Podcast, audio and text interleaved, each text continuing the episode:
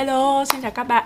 Um, Hôm nay mình sẽ làm một cái video nói về um, nên sống ở đâu ở Mỹ. Nói là nên thì không hẳn nhưng mà đại loại là đây sẽ là một video giúp ích cho những cái bạn nào mà đang chuẩn bị uh, làm hồ sơ đi du học Mỹ này Đang trong cái quá trình chọn trường thì các bạn sẽ có thêm cái thông tin để bạn có thể chọn cái địa điểm phù hợp với cả mong muốn của các bạn um, mình biết là cái trong trong cái quá trình chọn trường ý, thì cái tiêu chí là ranking trường ranking ngành là một trong những cái tiêu chí quan trọng nhất.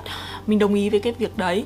Nhưng mà trong cái quá trình mà học ở mỹ ý, thì mình nhận ra rằng là cái tiêu chí địa điểm cũng là một cái rất là quan trọng mà các bạn nên cân nhắc khi mà các bạn chọn trường. Tại vì thực sự là ở mỹ nó rất là khác nhau các bang thì nó đều có cái đặc điểm khác nhau hay là các cái vùng.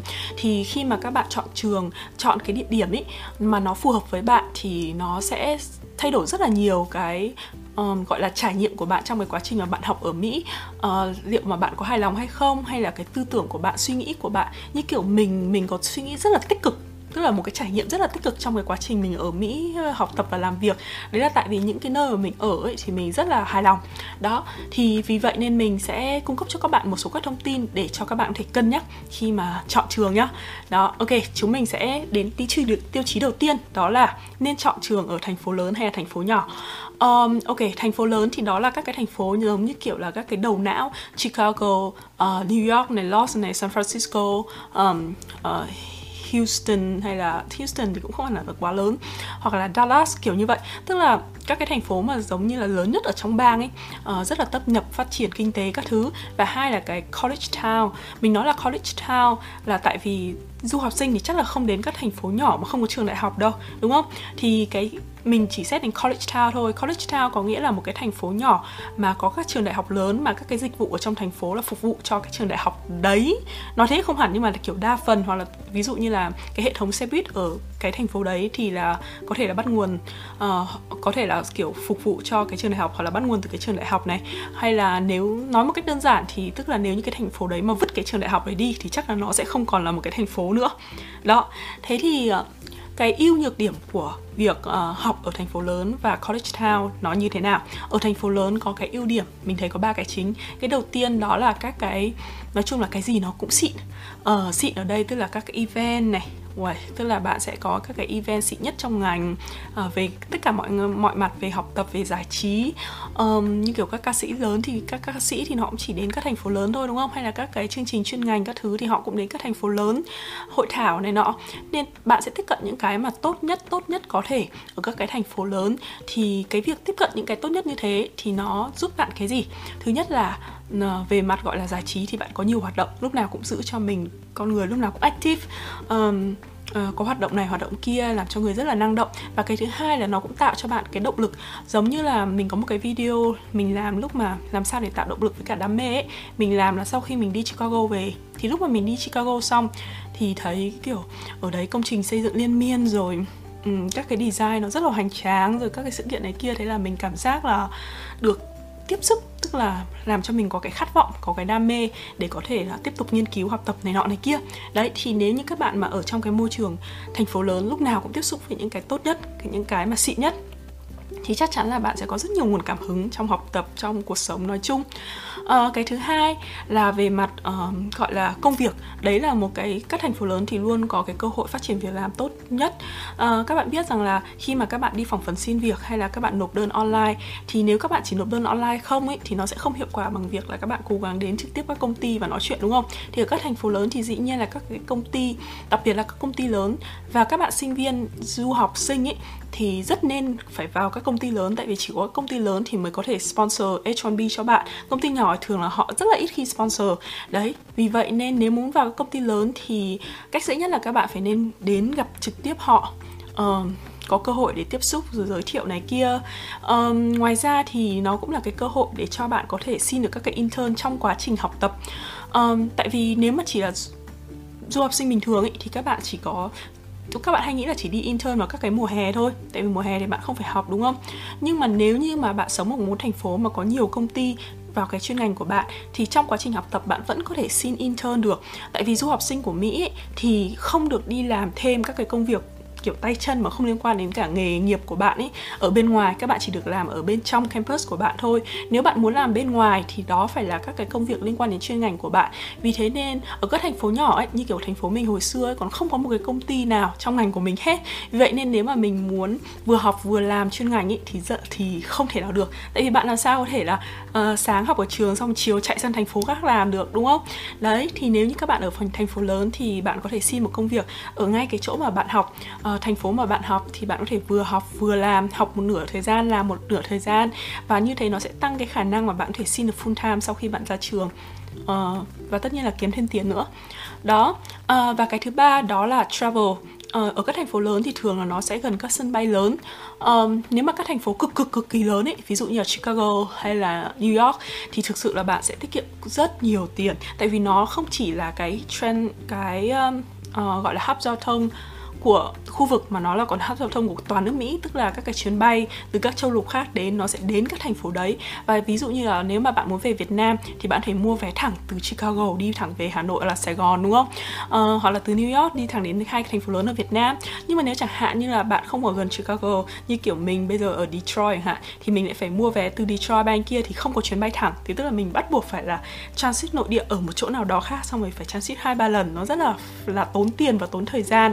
Thậm Ừ, thậm chí nếu mà còn thành phố bé hơn, mà đấy là mình còn cách Detroit khoảng tầm 35 phút nhá, thì mình có thể, kiểu, đi xe thẳng ô tô hay là lái xe thẳng đến sân bay được. Nhưng mà nhiều bạn ở chỗ xa hơn thì các bạn lại phải đi xe buýt đi tàu hai ba tiếng hoặc là xe hai ba tiếng đến cái sân bay. Rồi sau đó cái sân bay đấy lại phải bay nội địa đến chỗ khác. Nói chung là nếu như bạn ở các thành phố lớn thì bạn sẽ tiết kiệm được rất nhiều khi mà các bạn đi du lịch bằng cách là gần các cái nơi trung chuyển giao thông lớn. Ok.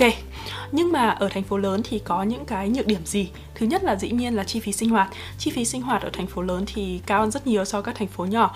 Ờ, nếu như mà muốn ở những cái nơi nào ấy mà là an toàn nhé thành phố lớn thì nó sẽ bị phân hóa nhiều tức là có những cái chỗ mà tập trung nhiều dân da trắng các thứ thì thường là an toàn hơn. Um, môi trường cũng sạch sẽ đẹp đẽ hơn nhà cửa cũng có vẻ tử tế hơn. Còn ở những cái nơi mà nhiều dân nhập cư uh, nói này thì nó có giống như kiểu nói xấu nhân dân, dân nhập cư. Mình không nói là cụ cụ thể nhóm người nào mình chỉ nói là nhóm người nhập cư chung chung thôi. Thì thường là những cái nơi như vậy thì tỷ lệ tội phạm cao hơn uh, lôm côm hơn kiểu nói chung là cái ờ, cái um, uh, hay có tình trạng kiểu kỳ thị hơn. Um, và giá nhà tất nhiên là rẻ hơn. Thế nên đối với các du học sinh mà nếu muốn ở những cái nơi nào mà gần trường mà an toàn ý, thì chi phí rất là đắt. Còn ở những cái nơi mà mà rẻ thì thường là có các cái vấn đề kia xảy ra trộm cắp các thứ lấy đồ này nọ. Giống như là bạn nào ở Chicago thì biết là bên West của Chicago là cực kỳ nguy hiểm. Kiểu buổi tối mà đi dạo ở đấy có rất dễ là có khi bị chấn lột hoặc là nghe tiếng súng nổ ầm ầm. Có uh, hồi xưa mình ở Chicago đi mình chỉ thuê Airbnb ở đấy thôi. Lúc đầu không biết ở bên khu West Chicago mà buổi tối đi về uh, ba tối thì hai tối có bắn súng ở đấy. Uh, thế còn ở phía nam thì nó lại rất là tử tế trong lành sạch sẽ an ninh. Nhưng mà giá giá thì cực kỳ là đắt. Đó. À, thế nên ở cái thành phố lớn ấy thì bạn dễ là xảy ra các cái vấn đề à, nói chung là ba chấm hơn kiểu như vậy. Nếu các bạn để ý nhá thì đợt corona này thì nhiều người bảo rằng là ở có các cái tình trạng kỳ thị ở Mỹ đúng không? Tức là kiểu kỳ thị người châu Á này nọ này kia. Nhưng các bạn cứ để ý đi các cái video mà có các cái trường hợp kỳ thị thì thường là ở các video ở các thành phố lớn chứ không phải ở các thành phố nhỏ hay là các cái vụ xả súng này các thứ kia. Còn ở các thành phố nhỏ ấy giống như hồi xưa mình ở Iowa ở Ames ấy, nó là cái nơi kiểu toàn bò với cả ruộng ấy. Đấy, thế là các cái đợt giả súng các thứ thì mọi người bảo với nhau là ui may là mình ở chỗ này chỗ này chắc là bọn nó chả bao giờ khủng bố, nó khủng bố ai, nó khủng bố mấy con bò à đấy, tức là thực sự là nó không có gì để cho khủng bố nó đến để khủng bố ấy. Đấy, nên các nó rất là an toàn. Thì bây giờ chúng ta quay lại đến cái à với cả một cái ý nữa. Ở các thành phố lớn ấy thì cái khả năng xin được học bổng sẽ khó hơn. Um, lý do là các bạn biết rằng là học bổng của Mỹ thì ở các trường ý, nó sẽ có một học bổng dành cho những sinh viên cực kỳ là xuất sắc. Và cũng có học bổng dành cho những sinh viên mà thực sự cần cái tiền. Nói thẳng ra là học bổng cho sinh viên nghèo nhưng mà chịu khó kiểu như vậy. Thì uh, một số trường ấy họ cho mình học bổng không có nghĩa là mình là người giỏi nhất mà đơn giản là họ muốn bạn vào cái trường của họ và họ thấy rằng là nếu không cho tiền thì bạn không học được, vì vậy nên họ cho tiền để bạn theo học. Thì có những lý do ngoài lý do bạn là giỏi nhất ra thì có thể là do cái tính đặc biệt của bạn, tức là có thể là giống như mình hồi xưa mình là đứa Việt Nam duy nhất ở cái khoa của mình và mình lại có cái background học ở Ý nữa. Thế nên cái cái background của mình nói chung là đặc biệt. Vì vậy nên trường rất là muốn mình vào cái trường đấy chứ không hẳn là mình là đứa giỏi nhất uh, trong những đứa apply vào. Đó thì cũng tương tự. Ở các thành phố lớn thì mọi người đổ xô đến thành phố lớn đúng không? Vì vậy nên cái độ diversity tức là cái sự khác nhau giữa sinh viên ấy nó đa dạng hơn. Nên để bạn nổi bật nổi bật theo kiểu vừa học hành hoặc là nổi bật về tính cách con người background nó sẽ khó hơn rất là nhiều so với ở các thành phố nhỏ. Các thành phố nhỏ thì khi mà ở các cái sinh viên quốc tế ấy, thì thường là họ không đến các thành phố nhỏ mà họ hay đến các thành phố lớn. Các thành phố nhỏ thì họ cần phải thu hút nhiều cái sinh viên quốc tế các sinh viên ở các nơi khác đến để nó tạo tiếng tăm cho trường của họ. Các bạn có biết là sinh viên quốc tế thì đóng tiền gấp đôi hoặc là gấp 3 sinh viên uh, nội địa đúng không? Đấy thì khi mà họ thu hút được các cái sinh viên từ các bang khác này hay là các bang khác cũng đóng tiền như sinh viên quốc tế nhé các bang khác hay là các nước khác đến thì họ sẽ nâng cao cái danh tiếng của họ lên, họ có thể không thu tiền của bạn. Họ có thể cho bạn học bổng để mời bạn đến, nhưng họ sẽ thu tiền của những người đi sau bạn. Những người đi sau là như thế nào? Ví dụ như là mình là người Việt Nam đầu tiên ở cái program của mình, và sau mình luôn, sau mình luôn, năm nào cũng có Việt Nam đến. Thì tại vì mình luôn rêu rao là, ê, tao học trường này trường này trường này trường này cho tao học bổng này nọ này kia. Vì thế nên thành ra là sau đấy thì có rất nhiều người Việt Nam bắt đầu biết đến cái program của mình. Thì họ bắt đầu apply vào apply vào. Và rồi như thế thì có thể là họ không cho họ chỉ cần cho tiền học bổng mình thôi. Nhưng mình nhưng họ lại thu tiền của những người đằng sau mình. Thì đấy là một cái chính sách kiểu của Mỹ tức là họ sẽ thu hút nhiều người đến để nó tăng cái độ đa dạng uh, và nâng cái tiếng tăm của họ lên. Đấy nên ở các cái thành phố nhỏ các cái college town nhỏ thì cái khả năng mà bạn xin được cái học bổng uh, số lượng nhiều hơn học bổng toàn phần nó sẽ nhiều hơn dễ hơn so với các cái thành phố lớn. Uh, và cái thứ hai à đấy là học bổng nhá. Còn cái thứ hai um, ưu điểm của thành phố nhỏ là tuy là cái giao thông để đi xa lại các thứ ấy thì nó xa nhưng mà nó lại tiện ở cái giao thông bên trong. Tức là uh, ở các thành phố nhỏ thì thường là gần như không bao giờ gặp trường hợp tắc đường cả. Um, cực kỳ cực kỳ là hiếm. Còn trong đó thành phố lớn thì tắc đường liên miên. Um, thậm chí là bạn những chỗ nào mà có public transportation tốt, ví dụ như là New York hay là Chicago ấy, thì còn đỡ nhưng mà những cái chỗ nào ấy mà public transport rất là lởm, như kiểu Lost ấy, thì thực sự là để bạn đi từ đầu bên này đến đầu bên kia thành phố có khi mất cả một tiếng tiếng rưỡi ấy. còn trong khi đó thì ở thành phố nhỏ thì tất nhiên là vì nó nhỏ mà nhưng mà gần như bạn không bao giờ phải lo lắng đến cái chuyện là tắc đường hay không. À, luôn luôn bạn đến từ điểm A điểm B bất kỳ thời gian nào trong ngày nó cũng như vậy. Rồi à, vì là cái college town thì thường là nó chạy bởi hệ thống xe buýt của trường đại học thì nó sẽ đi đến các cái địa điểm chính của thành phố. À, vì vậy mà các cái trường cái hệ thống xe buýt của đại học đấy thì sinh viên đại học là thường được sử dụng miễn phí. Chính vì vậy nên bạn được sử dụng cái phương tiện công cộng miễn phí toàn bộ uh, đi lại rất là dễ dàng. Thực ra thành phố lớn thì sinh viên đại học thường là cũng được sử dụng miễn phí đó. Đó những ý mình nói rằng là bạn không cần phải lo lắng về cái vấn đề tắc đường gửi xe nữa. Gửi xe ở thành phố nhỏ thì rất là rẻ nhưng ở các cái thành phố lớn thì cực kỳ đắt. Như ở Chicago thì chắc là một tiếng gửi xe có thể lên đến 20 giờ. Trong khi đó hồi xưa mình ở Ames Iowa một tiếng gửi xe là 25 cent um, nên nói chung là không phải chỉ cái chi phí nhà ở mà cái chi phí nói chung sinh hoạt kia các thứ ấy thì nó cũng tốn kém hơn rất là nhiều. Và cũng là vì cái độ nói nói thêm một tí về cái chi phí nhá. Thì chính vì cái chi phí mà mà mà gọi là tiêu pha linh tinh ấy thì thành phố lớn nhiều chỗ ăn chơi hơn nhiều chỗ vui chơi hơn bạn sẽ phải tiêu nhiều tiền hơn. Còn những kiểu những cái chỗ mà college town đồng quê hẻo lánh ấy thì bạn cũng chả bao giờ phải tiêu tiền cả. Nên bạn chỉ cần tính mỗi cái tiền ở và tiền ăn thế thôi. Uh, nó sẽ tiết kiệm hơn rất là nhiều đúng không? Và nói về cái vấn đề tội phạm thì dĩ nhiên thành phố nhỏ nó sẽ an toàn hơn là nhiều rất là nhiều. Uh, từ trước đến nay mình luôn ở college town. Uh, hồi xưa thì mình ở Ames Iowa uh, nó là college town của trường Iowa State. Còn bây giờ thì mình ở Ann Arbor, Michigan. Nó là college town của trường University of Michigan Ann Arbor một trong những trường public school tốt nhất ở Mỹ. Thì cả hai thành phố này nó rất là yên bình không có các cái gì liên quan đến tệ nạn những các thứ linh tinh không có bắn súng xả súng. Um, không đấy thì bọn mình hồi xưa hay nói đùa rằng là ở Iowa toàn bò ấy, thì khủng bố họ đến Iowa làm cái gì đâu, chẳng lẽ họ đến để bắn súng mấy ờ, giết mấy con bò à? đấy, bọn mình hay nói đùa là như vậy, đấy thì mình, bọn mình không phải lo lắng nhiều hay là đi ra ngoài không cần phải khóa cửa, không bao giờ bị lo là cái đồ ship đến nhà bị trộm mất kiểu như vậy nên cảm giác nó rất là an toàn. Và ngoài ra thì cái người dân mình cũng thấy họ thân thiện hơn rất là nhiều. Chứ là tại vì các thành phố nhỏ thì quanh đi quẩn lại cũng chỉ có vài hàng quán. Uh, mọi người thì tuy là không biết nhau nhưng có thể là nhìn mặt thấy quen quen. Mọi người khá là thân thiện tại vì nó ít cái tỷ lệ tội phạm hơn. Thế nên mọi người không dè chừng nhau nhiều hơn. Nên nhìn chung là là rất là friendly và nên mình cảm giác là người Mỹ tốt lắm. Thực ra thì có lẽ là tại vì mình ở thành phố nhỏ nó không phức tạp không gặp người xấu nên mình lúc mà mình sau hơn 5 năm ở Mỹ thì mình cảm giác là rất là tốt. Tức là mọi người ở đây rất là tốt.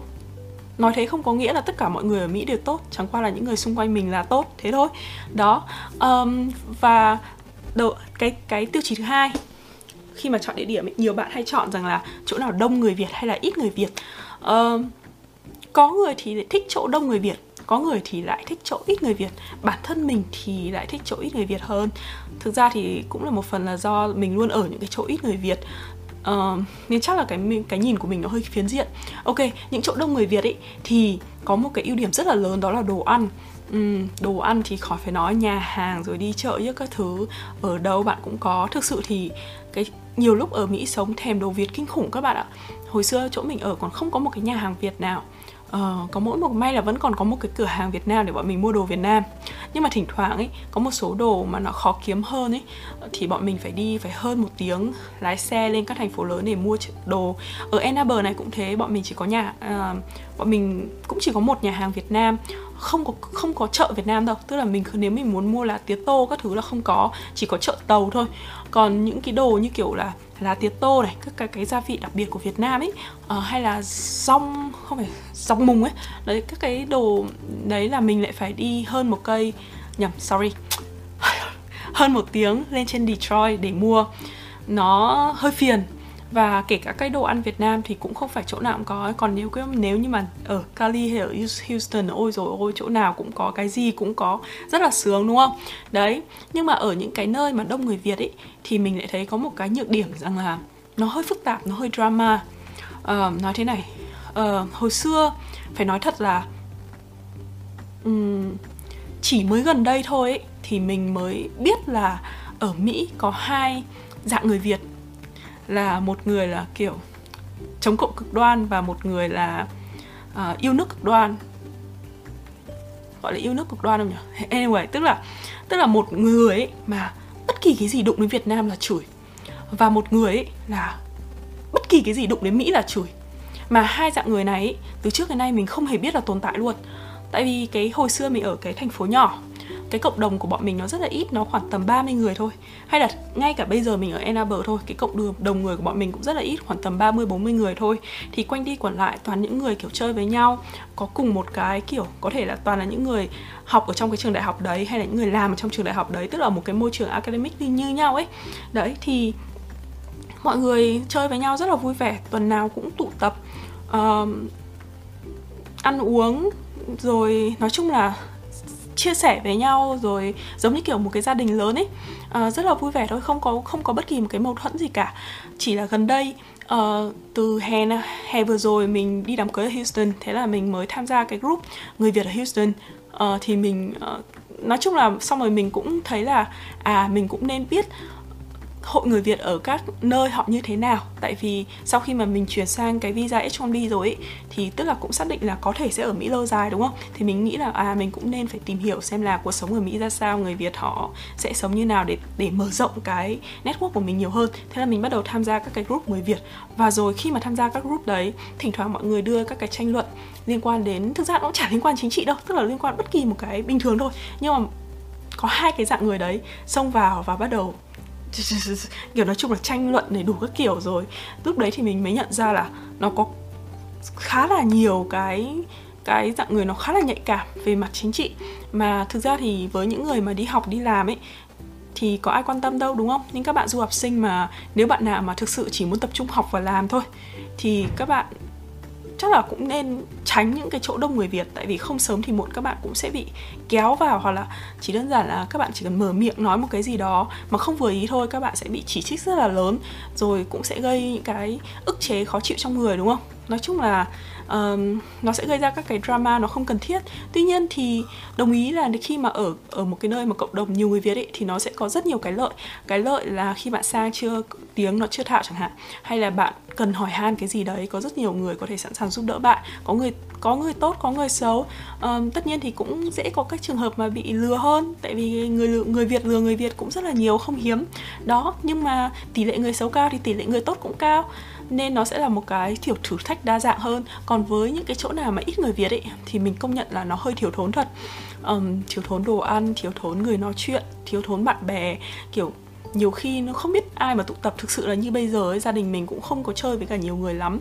Tại vì những cái người bạn của mình hồi xưa ở đây ấy, thì bây giờ họ cũng đã đi đến các cái thành phố khác sau khi mà tốt nghiệp rồi. Thế là ở đây cũng không có ai vì vậy nên bọn mình mới phải lên youtube nói chuyện để có thêm cộng đồng bạn bè kiểu như vậy. Thế thì ờ, ở hai bên nó sẽ đều có những cái lợi và cái hại riêng nên các bạn cũng tùy chọn theo cái tính cách của các bạn. Đấy còn chưa kể là những chỗ đông người việt ý, thì cũng còn là bắc nam nữa. Ờ, các bạn miền nam chắc là sẽ dễ sống hơn tại các bạn thường là không bị kỳ thị. Nhưng các bạn người miền bắc ý, thì nếu ở cộng đồng nào đông người việt đặc biệt là bên cali thì các bạn sẽ rất hay bị kỳ thị là dân bắc kỳ. Ở bên houston thì đỡ hơn tại vì số lượng người bắc ở houston cũng khá là nhiều. Thế nên uh, nó cũng hơi phức tạp các bạn ạ. Nên các bạn du học sinh nha mình nói du học sinh thôi còn bạn nào là dân nhập cư hay các thứ gì đấy thì nếu mà chẳng may mình có động chạm gì thì các bạn bỏ qua cho nha đó cái video này nó chỉ ngắn gọn như vậy thôi. Hy vọng là sẽ giúp ích cho các bạn để các bạn có thêm thông tin để vì lý do chọn trường nha à, ờ, đặc biệt là hãy cân nhắc xem là cái nơi nào phù hợp với cái cuộc sống của mình cái tính cách của mình. Tại vì ờ, thực sự là nó sẽ thay đổi rất là nhiều con người của bạn trong cái quá trình mà bạn ở đấy. Đó nên uh, hy vọng là các bạn sẽ đưa ra cái sự lựa chọn phù hợp nhất cho mình. Thế nhá, bye bye các bạn.